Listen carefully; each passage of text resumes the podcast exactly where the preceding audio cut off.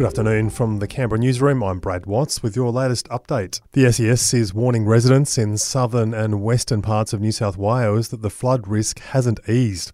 He comes after the body of a five year old boy was tragically recovered from a ute submerged in floodwaters last night. Chief Inspector David Marr says it's a sad day for the region. They do have young families, a lot of officers within the area, and it does have an impact, but resources will be put in place to make sure that their welfare is catered for. The cut in fuel excise will end on Wednesday, but the hike won't be felt by motorists immediately. Cheaper stock already in the system will mean a delay in the price rises. AMP Capital Chief Economist Shane Oliver telling the ABC a fall in world prices should also help.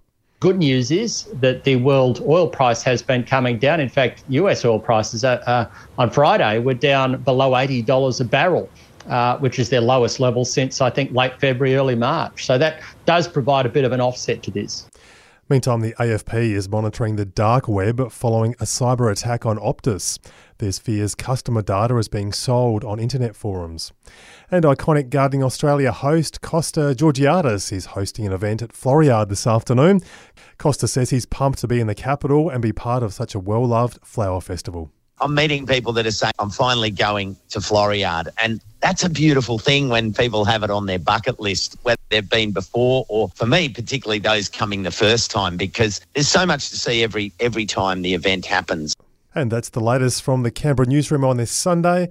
Check back again tomorrow morning for our next update.